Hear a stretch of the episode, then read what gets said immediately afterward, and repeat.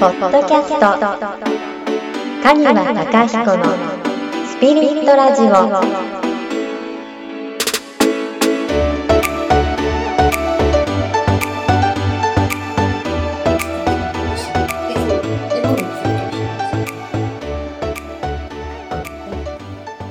っていきましょう今日も。じゃあはい、えー本日のテーマは「カニワさんは一体何者なのか」何者？はい、何者？なのかっていうことですね。まあちょっと私も興味あるんですけど、はい、一体に、何でしょう？すいません、なんか。何者なんですかね僕は。はい、何者ですか？まあ、というのは、まあ何ができてとか、うんまあ、何ができないのか。なんかそうですね。うん。すごく私若庭さんを見てて不思議な感覚っていうのがあって、うん。まあ、一番初めに会った時からなんですけどうん。なんだろうなっていう引っかかりがずっとあってそうですね。でまあそうですね。いろいろ関わりを持つ中でまあすごくたくさんのことができるというか私にとってはすごい雲の上のような存在っていう印象が大きいんですけど、うんうんでも私にはやっぱりカニワさんに見えてるものっていうのは見えてないわけでなん何なんだろうなっていうのが、はい、正直なところなのでそこをはい。はいなんかありがとうございますそこまであ本当ですか？いただいて。僕はそんな大きな人じゃないですよ。そうなんですね。僕ははい。セラピストです。ただの。ただうんえ、まあ、もちろんもう11年経験キャリアを持ってるっていうのもあるんですけど、はい。まあ、一応現在は独立して4年経ってはい。一応自律神経の専門整体師うんという立場でえーやってるんですね。うんはい。で、まあ、関東を関東にまあサロンを持ってるんで、うんうん。まあ、そこで日々やってたりするんですけど、うんうん。まああのどういうお客さんというかクライアントの方が来てるかっていうと、はい。えーまあ、中にはね結構こう難病を抱えてしまった方なんかもいたりとか、はい。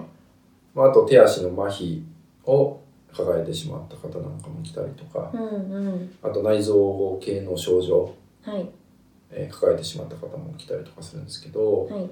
その他にもねやっぱこうメンタル面の何かこう問題を抱えた方が多いですよね、はい。人間関係夫婦関係親子関係とうんか、うんうん。もっと言えばこう自分自身の状態、うんはい。うん、自分を見つめ直せないとかうんうん。自分と向き合えないとかってそういう問題を抱えた方だったりとかあとちょっとねあの自分の命に対してうん。ちょっとこう存在価値を感じなくなってしまうっていうふうに思い詰めてしまった方なんかも、まあ、来たりするんですよね。なのでまあ思考面とはい。体だうん。から心身両方の調整をしていくっていう意味で、まあ、うん。あの自律神経を整えたりとか、はい。まあ、ホルモンバランスを整えたりとかっていうのはメインでやらせていただいている、まあ、仕事なんですけど、うん。まあ、結構不思議ってさっき舞さんが言ってくれたんですけど、そう。よくねそのスピリチュアル的なうん人なんじゃないかって あの、うんうんうん皆さんからね思われたりとか周りからもそうやって捉えられてしまうことももちろんあるんですけど、うんうん。あのもちろんねその手術の中でははい。そのエネルギーの循環だったりその目に見えない普段あの一般的には目に見えないものまで調整することもあるんでうん。うん若干そっち寄りの人なんじゃないかって思われることももちろんあるんですけど、うんうんそんなことなくてあの、うん何も。うん。あのなんだろう。もう生まれ持ってはい。なんかそういう家系で生まれたわけでもないし、はい。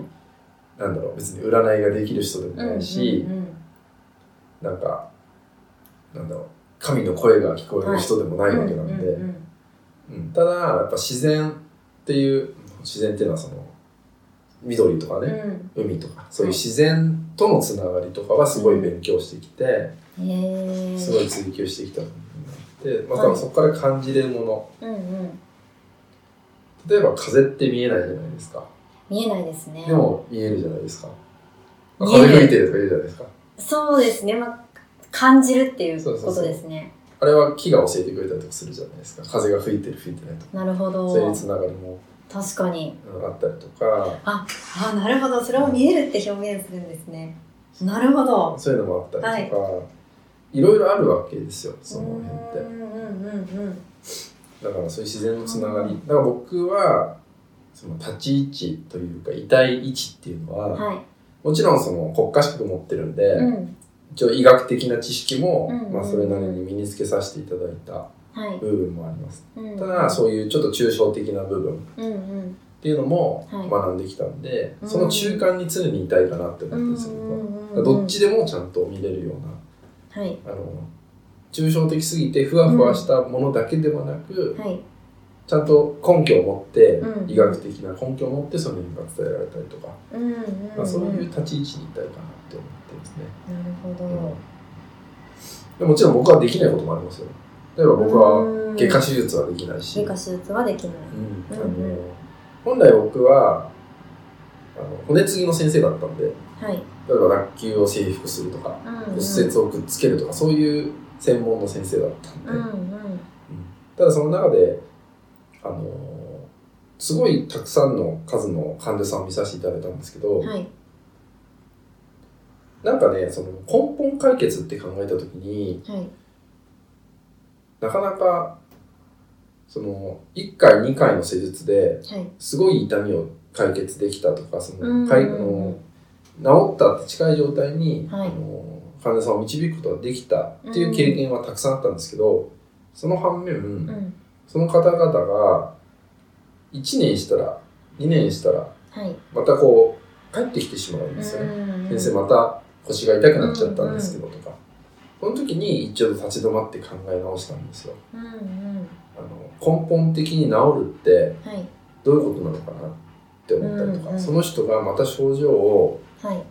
ぶり返してしまうこことは、うんまだ僕自身が見れてない何かが絶対隠れてるうん。と思ったんで、もっと目の前のしクライアントを見れる人にならなきゃダメだと思ったんで、うん。体も含め、はい。思考面その人が持ってる思考癖とか、うんうん。習慣の中で考えていることうん。なんかを見れる人間にならなきゃダメだなって思ったんですね。なのでちょっと今は思考面の方の施術の方をさせてもらっているというへえだからすごい人じゃないんですよ。いや経験がね、うん。うん経験してきたからっていうその。多分そこに注目をしていこうっていうその考え方がすごいじゃないですか、うん。そのうん。根本的なもの根本治療。根本治療って言葉ってすごく流行ってるじゃないですか。流行ってるんですね。流行ってますよ、へー。骨盤矯正うんうん、うん、根本治療とか、そうなんですね、うん。あの世間はそういうのはあるんですけど、うん、うん。でも症状が起きてしまった原因はうん10人いたら10種類ありますやっぱり、うん同じ腰痛にしても、うんうん。あのマイさんが起きた腰痛とはい。僕の起きた腰痛ではう原因は絶対違うんですね。ん、うん、深いですね。そういうところまでちゃんと見れたらいいかなって日々思ってますね、なるほど。あとね僕人体実験好きなんですよ。自分人体実験。へえそう。自分人体実自分験の体ではい。実験するのすごい好きなんですよ。例えば、うん。な軟水を飲み続けたらどうなるかとかはい。炭酸水を飲み続けたらはいどうなるんだろうとか、はいお菓子食べ続けたらどうなんだろうとか。お菓子食べ続けたらどうなるんだろう。そういうのすごい好えきですよ。ーすごいやってます、えー。もうその3つは実験済みですか？いやもっとありますよ。もっとあるもっとある。もっと深いものもあるもっといろいろあるかな。もう数えきれないぐらいになってきたけど。はい。とにかくでも23年前は水っていうのをとにかく徹底してみましたね。うんうんうんうん。水えー、なるほど。えで人体実験をしてそれを何に生かしたくてですか？良かったものを、はい。そのお客さんに伝えたいっていうのもそうだし人に伝えていきたいっていうのもそうだし、うんうん良くなかったものは、うんうんその情報をちゃんと修正してあげたいっていうのもそうだし。うーん。そう。そうなるかな。情報を修正する。うん、例えばその、はい、うんと例えば何どういうここういう水ははい、いいんですよって情報があったとしても、合わない人もいるかもしれないですよ。なるほど。そう。確かに。だからじゃあどういう、こういう人にはどういう方法がいいのかとか。はい。そう。そういうのもできたらいいなって日々だから人体実験自分でし実験しないと分かんない。へえ睡眠実験なんかよくしてやってましたよ。僕。自分の睡眠時間実験。はい。睡眠時間実験 どのくらいの時間が一番自分のはい。体と脳が休めるのかなとか。うんうんうん。えー、どれくらいでした？カニワさんは。僕は、えっと、基本はやっぱ3時間。えー、で、短い。4時間はダメ。4時間はダメ、うん。5時間は。5時間は大丈夫で、え5時間半とか6時間はダメ。ー、えただ、マックスすごいにーうんうん、一時的に発揮できる時あの能力とか、うんあうん。のエネルギーが発揮できる睡眠は90分でした。90分？90分睡眠が、うんうん。うん。まあ、よく言われますけど一旦もう90分で本当に起きるんですか？うん、起きてうん。動くってことをして。ただ、1日90分じゃないですよ。うんうんうん1日の中で90分を2、3度取るみたいな。ただ一番えなんか元気になれた時間はこの中で90分、ただこれが皆さんに合ってるかは分からないから。そうですよね。そう。それはそれぞれ実験してみるといいよっていうことですか？うん、あの睡眠なんかは結構やってみるといいと思いますけどね。へえあ、必ずありますよ。自分自身に合った時間、時間。食べ物。食べ物、なるほど。なると思いますね。だから僕は、あの、なんか特別なセンスがあるとか、能力を持ってるとかじゃなくて、あいやの、ありそうですよね。いやいや全然全然そういうことじゃないんですね。そうは捉えてほしくないんですね、ただね、うん。大事にしてきたことは、うん。自分が大事にしてることは、うん。得たことはとにかく実践しようっていうのがある。うんうんあの本を読んでうん。学んだことはとにかく実践してみようとかうん。あのそれはありますかね。うん。常にそういうの,、うんあのそのままにしないっていうのとか、うん。うん実践してみて体感する。うん、そこで判断する。考える前にまず何かやってみた方が楽だなと思って、なるほど。大切ですね。大切。でもそれが自然とできるっていうのも才能ですよね才能ですよね。やっぱ分かっててもなかなかそんなの言葉としては私も聞いたことはあっても、うん。じゃあ自分ができてたかって言ったら、うん。できてなかっうんだなって思うんですね。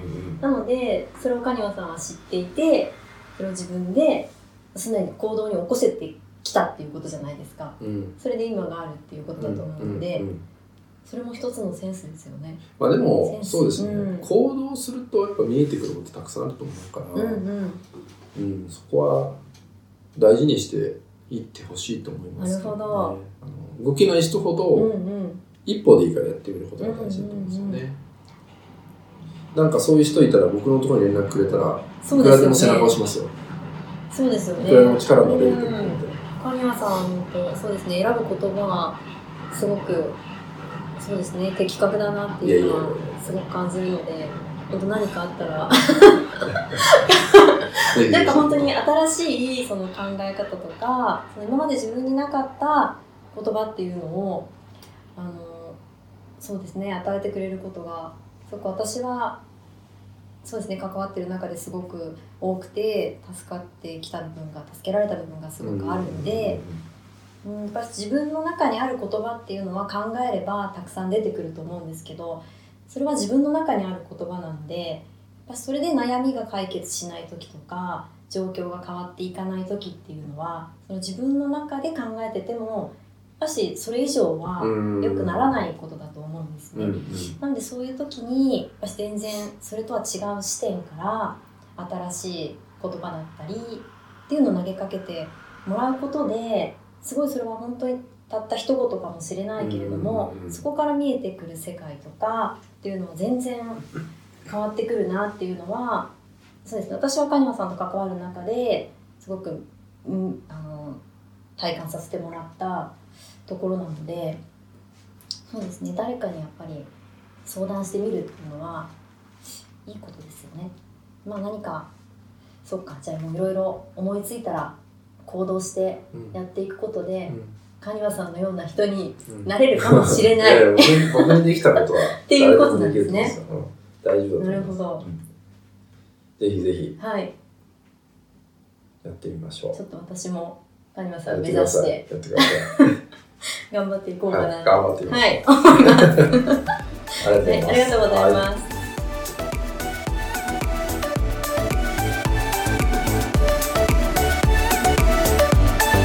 この番組は提供カニワヒーリングサロン。ナレーション花原舞でお送りしました。